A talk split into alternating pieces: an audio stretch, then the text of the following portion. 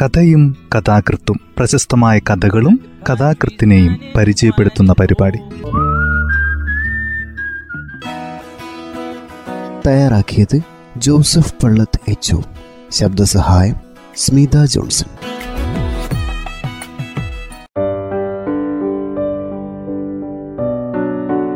കഥയും കഥാകൃത്തും എന്ന ഈ പരിപാടിയിൽ ഇന്ന് സി വി ശ്രീരാമന്റെ ഇഷ്ടദാനം എന്ന ചെറുകഥയാണ് പരിചയപ്പെടുത്തുന്നത്. കഥ ഇങ്ങനെ ആരംഭിക്കുന്നു. റിസപ്ഷനിൽ നിന്ന് മുറിയിലേക്ക് വിളിച്ചു. ആരും എടുക്കുന്നില്ല. കുറച്ച് കഴിഞ്ഞു ഒന്ന് ട്രൈ ചെയ്ത് നോക്കും. അങ്ങനെ കൂടെ കൂടെ വിളിച്ച് അവരെ ഡിസ്റ്റർബ് ചെയ്യാൻ പാടില്ല. ഞങ്ങൾക്ക് പ്രത്യേക നിർദ്ദേശമുണ്ട്. അരമണിക്കൂർ കഴിഞ്ഞ് വിളിച്ചു നോക്കാം. വിശപ്പ് തോന്നിയിരുന്നു. സ്റ്റാർ ഹോട്ടലല്ലേ? ഒരു ബ്രേക്ക്ഫാസ്റ്റ് കഴിച്ചാൽ നൂറ് ഉറുപ്പിയെങ്കിലും വരും. അയാൾ പുറത്തിറങ്ങി നടന്നു. റോഡരികിലെ പെട്ടിക്കടയിൽ നിന്ന് നൂലപ്പവും ഉരുളക്കിഴങ്ങ് കറിയും കഴിച്ചു. പിന്നെ ഹോട്ടലിലേക്ക് നടന്നു. റിസപ്ഷൻ നിറയെ പുതിയ ബെച്ചുകൾ നിരന്നിരിക്കുന്നു. എല്ലാ യുവതികൾ സുന്ദരികൾ ഡേ ഡ്യൂട്ടിക്കാർ സംസാരിക്കുന്നത് ഇംഗ്ലീഷ് മാത്രം. അന്വേഷിച്ചു. Room number? അതറിയില്ല. Entire hotel is booked for world science congress delegates ഒരു യുവതി രക്ഷിക്കാനെത്തി. Which country represents Australia. അവൾ ഓടിച്ചെന്ന് കുറെ കാർഡുകൾ പരിശോധിച്ചു. Can he be doctor Morris Smith environment scientist yes exactly he's in room number three not three അവൾ തന്നെ ഓടി വന്ന് ഡയൽ കറക്കി. It's ringing. You please come here and talk good morning I am doctor Suma Smith ചേച്ചി ഞാനാണ് വിജയനാണ്. Really strange surprising ഞാൻ എവിടെ എത്തിയെന്ന് ആര് പറഞ്ഞു? റിസീവറിൽ ചേച്ചിയുടെ ശബ്ദം പതിവിൽ കവിഞ്ഞ സ്ത്രൈണമായിരുന്നു ഈ സയൻസ് കോൺഗ്രസിന്റെ പരസ്യം വന്നപ്പോഴേ ഞാൻ അന്വേഷിക്കുകയായിരുന്നു. അങ്ങനെ അറിഞ്ഞു ചേച്ചി. നിനക്ക് റൂം നമ്പർ അറിയാലോ? വേഗം മുറിയിലേക്ക് വാ. അയാൾ വേഗം കോവണിപ്പടി കയറി ചെന്നു. ലിഫ്റ്റിന് കാത്തില്ല. ചേച്ചി മുറിക്ക് പുറത്തു തന്നെ നിൽക്കുന്നു. കണ്ടപ്പോൾ കണ്ണീർ തുടയ്ക്കുന്നു. അടുത്തേക്ക് ഓടിച്ചെന്ന് കെട്ടിപ്പിടിച്ചു. പുറത്ത് തലോടിക്കൊണ്ട് നിന്നു. അമ്മയുടെ നീളൻ വിരലുകളാണ് ഓർമ്മയിൽ വന്നത്. ഈ എയർപോർട്ടിൽ കാൽ കുത്തിയപ്പോഴേ അറിഞ്ഞു. വീശുന്നത് വൃശ്ചികക്കാറ്റാണ്. ഏകാശികാലത്തിന്റെ ഓർമ്മ വന്നു. ഉടനെ തോന്നി വീട് വരെ വന്നിട്ട് മതി മറ്റു കാര്യങ്ങൾ. വീട്ടിൽ പോകാൻ പതിനൊന്ന് മണിക്ക് ഒരു ടാക്സിയും പറഞ്ഞു വെച്ചിട്ടുണ്ട്. ശ്രീലങ്കൻ സയന്റിസ്റ്റ് ഡോക്ടർ രൂപ കുറുണാകലയും കൂട്ടിന് വരാമെന്ന് ഏറ്റിരുന്നു ചേച്ചി ഞാൻ കാറ് കൊണ്ടുവന്നിട്ടുണ്ട്. നീ കാറൊക്കെ വാങ്ങിയോ? കാറൊന്നും വാങ്ങിയിട്ടില്ല. ഒരു ടൂറിസ്റ്റ് ടാക്സി കൊണ്ടുവന്നിട്ടുണ്ട്. വാ നിനക്ക് അളിയനെ കാണണ്ടേ? അവർ മുറിക്കകത്തേക്ക് ചെന്നു. അദ്ദേഹം എന്തൊക്കെയോ ടൈപ്പ് ചെയ്യുന്നു. Guess who has come to see us അളിയൻ ടൈപ്പ് റൈറ്ററിൽ നിന്നും തന ഉയർത്തി കണ്ണുകൾ കണ്ണുകൾ ഇറക്കി തോളിലുകൾ ഉയർത്തി. Nothing to guess is he not Vijayan? My only brother in law അദ്ദേഹം തന്നെ നേരെ നോക്കി വളരെയേറെ ഔപചാരികതയോടെ ചോദിച്ചു. ഹൗ ഡു യു ഡു പിന്നെ വീണ്ടും ടൈപ്പിംഗ് തുടങ്ങി. വാ നമുക്ക് പുറത്തിരിക്കാം. പുറത്ത് കസേരകളിൽ ഇരുന്നപ്പോൾ ചേച്ചി ഏതോ ലോകത്തിലെത്തി ആഹ്ലാദം കാണിച്ചു. പിന്നെ വാസന്തിയും കുട്ടികളൊക്കെ സുഖമായിരിക്കുന്നു അല്ലേ? അതെ. കുട്ടികളൊക്കെ? മകൾ ആറാം സ്റ്റാൻഡേർഡിലും മകൻ നാലിലും പഠിക്കുന്നു. ചേച്ചി രാഹുൽ ലിയോണൊക്കെ ഏതുവരെ എത്തി? രാഹുൽ അയർലൻഡിലാണ്. ന്യൂട്രീഷൻ ടെക്നോളജിയിൽ അഡ്വാൻസ്ഡ് സ്റ്റഡീസ് നടത്തും. ലിയോൺ മെൽബൺ യൂണിവേഴ്സിറ്റിയിൽ ടെക്സ്റ്റൈൽ എഞ്ചിനീയറിംഗിൽ പഠിക്കണം. അത് കഴിഞ്ഞാൽ അവനെയും ബെസ്റ്റിലേക്ക് എവിടെയെങ്കിലും വിടണം. ചേച്ചി നമ്മൾക്ക് വേഗം വീട്ടിൽ പോവാം. കുട്ടികൾ സ്കൂളിൽ പോലും പോകാതെ ചേച്ചിയെ കാത്തിരിക്കുന്നു. പോകാം. എനിക്ക് നിന്റെ കുട്ടികളെ കാണാൻ തിരക്കുണ്ട്. ഞാൻ വരാൻ പറഞ്ഞ ടാക്സി വേണ്ടെന്ന് പറയാം. ഡോക്ടർ രൂപയ്ക്ക് ഫോൺ ചെയ്യാം. ഇനി അവിടെ ബുദ്ധിമുട്ടിക്കണ്ടല്ലോ. ചേച്ചി എഴുന്നേറ്റു. ഞാൻ പോയിട്ട് ഡ്രസ്സ് മാറിയിട്ട് വരാം. ചേച്ചി മുറിയിലേക്ക് പോയി. അയാൾ ദുഃഖത്തോടെ ഓർത്തു. നമ്മൾ ഒരമ്മ പ്രസവിച്ച രണ്ടേ രണ്ട് മക്കൾ രണ്ട് ലോകങ്ങളിൽ കഴിയുന്നു. വല്ലപ്പോഴും ഒക്കെ കണ്ടുമുട്ടുന്നു. ഓരോ തവണ കാണുമ്പോഴും കൂടുതൽ അപരിചിതരാകുന്നു. ചേച്ചി കുറച്ച് സമയത്തിന് ശേഷം ഒരുങ്ങി വന്നു. അയാൾ ശ്രദ്ധിച്ചു. ഒരിഴ മറ്റൊരിഴയിൽ തട്ടാത്ത വിധം വരണ്ട തലമുടി ബോബ് ചെയ്തിരിക്കുന്നു. ചേച്ചിയുടെ തലമുടി എന്തുമാത്രം ചുരുണ്ടതായിരുന്നു. കൂട്ടുകാരികൾ ആരാധിച്ചിരുന്ന തലമുടി. ചേച്ചിയുടെ തലമുടി ആരാധിച്ചിരുന്നവർ കൃത്രിമമായി തലമുടി ചുരുട്ടിയിരുന്നു. ഇന്ന് ചേച്ചിയുടെ തലമുടി എന്തുമാത്രം കോലനായിരിക്കുന്നു. ചുരുണ്ട തലമുടി കോലനാക്കാനും യന്ത്രങ്ങൾ കാണുമായിരിക്കും. ചേച്ചി ഉടുത്തിരുന്ന സാരിയും അയാൾ ശ്രദ്ധിച്ചു. ഇളം മഞ്ഞ ഉടലും കടും ചുമപ്പ് കരയുമുള്ള കസവില്ലാത്ത കോടി കാഞ്ചിപുരം സാരി. തോളിൽ ബാഗ്. കയ്യിൽ ഒരു വലിയ പ്ലാസ്റ്റിക് സഞ്ചി. പ്ലാസ്റ്റിക് സഞ്ചി തന്റെ നേരെ നീട്ടിയിട്ട് പറഞ്ഞു. ഇത് വാസന്തിക്കും കുട്ടികൾക്കും ഉള്ളതാണ്. ഞാൻ കാര്യമായി ഒന്നും കൊണ്ടുവന്നിട്ടില്ല. അയാൾ അളിയന്റെ അടുത്തേക്ക് ചെന്നു. See I came to invite you both to our home sorry no I can't come just seen what Messiah കുന്നുകൂടി കിടക്കുന്ന കടലാസുകളിലേക്ക് നോക്കിയിട്ട് അളിയൻ പറഞ്ഞു. അയാൾ ഇറങ്ങുന്നതിന് മുമ്പ് ചേച്ചി ലിഫ്റ്റിന്റെ അടുക്കൽ എത്തിയിരുന്നു. ഒന്നിച്ച് താഴെ ഇറങ്ങി കാറിനടുത്തേക്ക് ചെന്നപ്പോൾ ചേച്ചി ചോദിച്ചു ഇവിടെ നിന്ന് നമ്മുടെ വീട്ടിലേക്ക് എത്ര സമയം എടുക്കും ഏറിയാൽ രണ്ടര മണിക്കൂർ. ഇന്ന് ഫുൾ മൂൺ ആണ്. എനിക്ക് നമ്മുടെ പടിപ്പുരയിൽ ഇരുന്ന് ഫുൾ മൂൺ കാണണം. കാറ് നീങ്ങാൻ തുടങ്ങിയപ്പോൾ ചേച്ചി പറഞ്ഞു റൂമിൽ ബ്രേക്ക്ഫാസ്റ്റ് കൊണ്ടുവന്ന് വെച്ചിട്ടുണ്ട്. എല്ലാം സോഫിസ്റ്റിക്കേറ്റഡ് ഫുഡും ആകും. ഞാൻ കഴിച്ചില്ല. എനിക്കൊരു മസാല ദോശ കഴിക്കണം. വലിയ വെജിറ്റേറിയൻ ഹോട്ടലിന്റെ മുമ്പിൽ എത്തിയപ്പോൾ കാറ് നിർത്താൻ പറഞ്ഞു.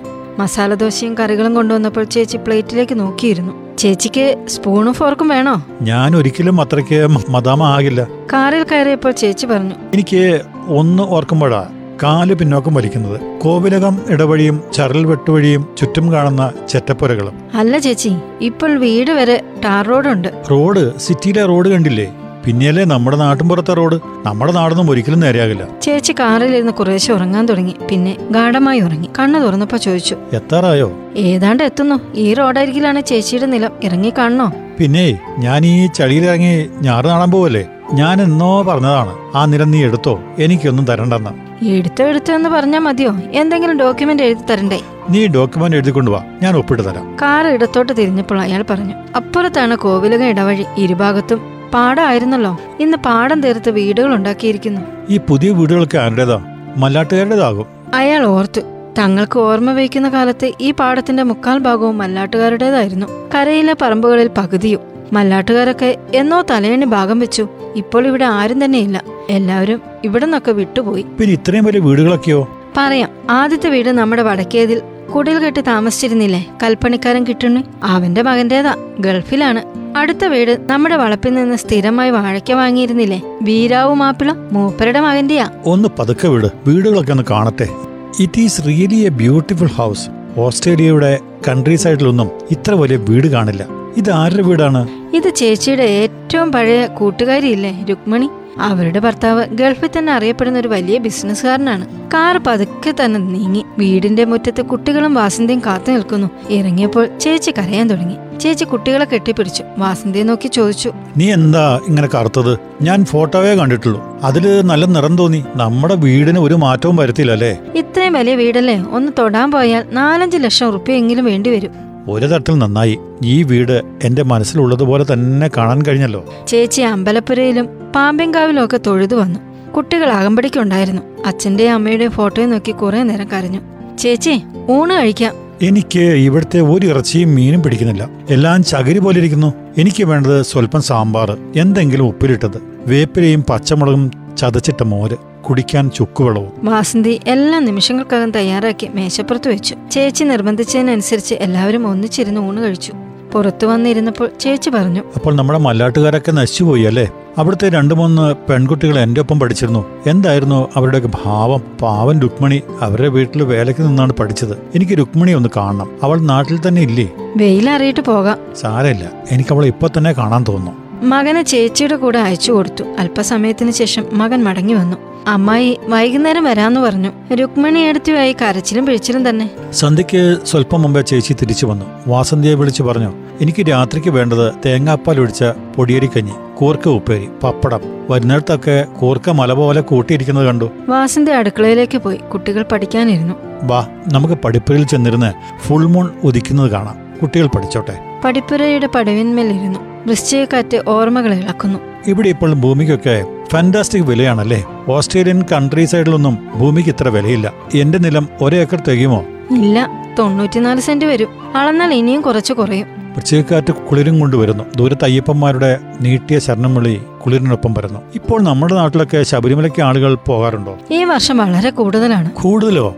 This is to suppose to be a communist country ഒളിച്ചിരുന്ന ഇടത്തു നിന്നും ചാടി വരുന്നത് പോലെ ചന്ദ്രൻ ഉദിച്ചു. നിമിഷങ്ങൾക്കകം അത് പൂർണചന്ദ്രനായി നെൽച്ചെടികൾ വെള്ളി രേണുക്കളാകുന്നു. ചേച്ചി എല്ലാം പരിഭ്രമത്തോടെ നോക്കിയിരിക്കുന്നു. പെട്ടെന്ന് ചേച്ചി തേങ്ങിക്കരയുന്നു. You don't know how unhappy ആയ എന്താ ചേച്ചിയുടെ വിഷമം? എന്റെ ഭർത്താവുമായി എനിക്ക് ഒട്ടും യോജിച്ചു പോകാൻ വയ്യ. നീ പറയുമായിരിക്കും ഞങ്ങളോടൊന്നും പറയാതെ ചേച്ചി തന്നെ തെരഞ്ഞെടുത്ത ആളല്ലേ. ഇപ്പോൾ സ്ഥിതി at any moment I may seek separation from him കരയുന്ന ചേച്ചിക്ക് നേരെ മിഴിച്ചിരുന്നു. ചേച്ചി കണ്ണീർ തുടച്ചിട്ട് ചോദിച്ചു നീയും വാസന്തിയുമായി നല്ലവണ്ണം യോജിച്ചു പോകുന്നില്ലേ? നല്ലവണ്ണം എന്നൊന്നും പറയാൻ വയ്യ ചേച്ചി. ഓരോ ബുദ്ധിമുട്ട് വരുന്നതിനനുസരിച്ച് അവളുടെ കുറെ ആഭരണങ്ങൾ ഞാൻ പലപ്പോഴും പണയം വെച്ചിരുന്നു. അത് മുഴുവൻ എടുക്കണമെങ്കിൽ പലിശ ചേർത്ത് പതിനയ്യായിരം ഉറുപ്പിക വരും.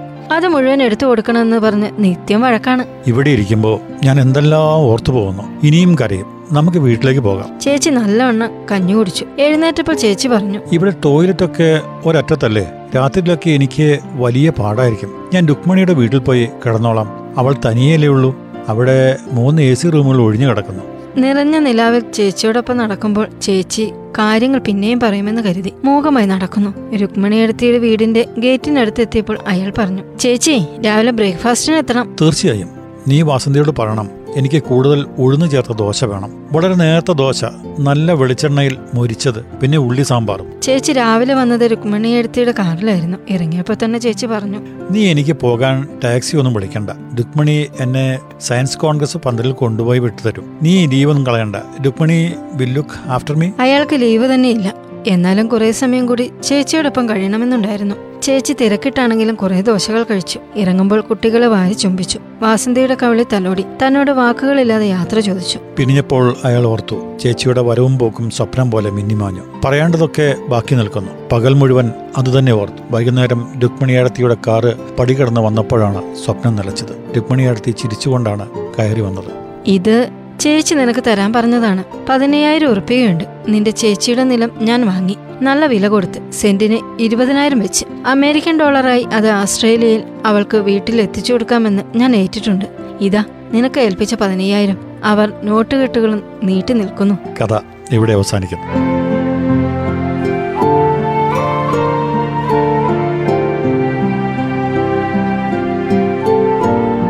സി വി ശ്രീരാമന്റെ മികച്ച കഥകളിൽ ഒന്നാണിത്.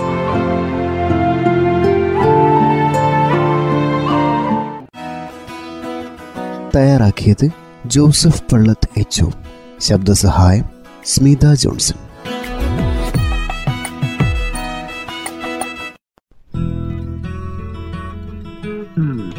കഥയും കഥാകൃത്തും പ്രശസ്തമായ കഥകളും കഥാകൃത്തിനെയും പരിചയപ്പെടുത്തുന്ന പരിപാടി.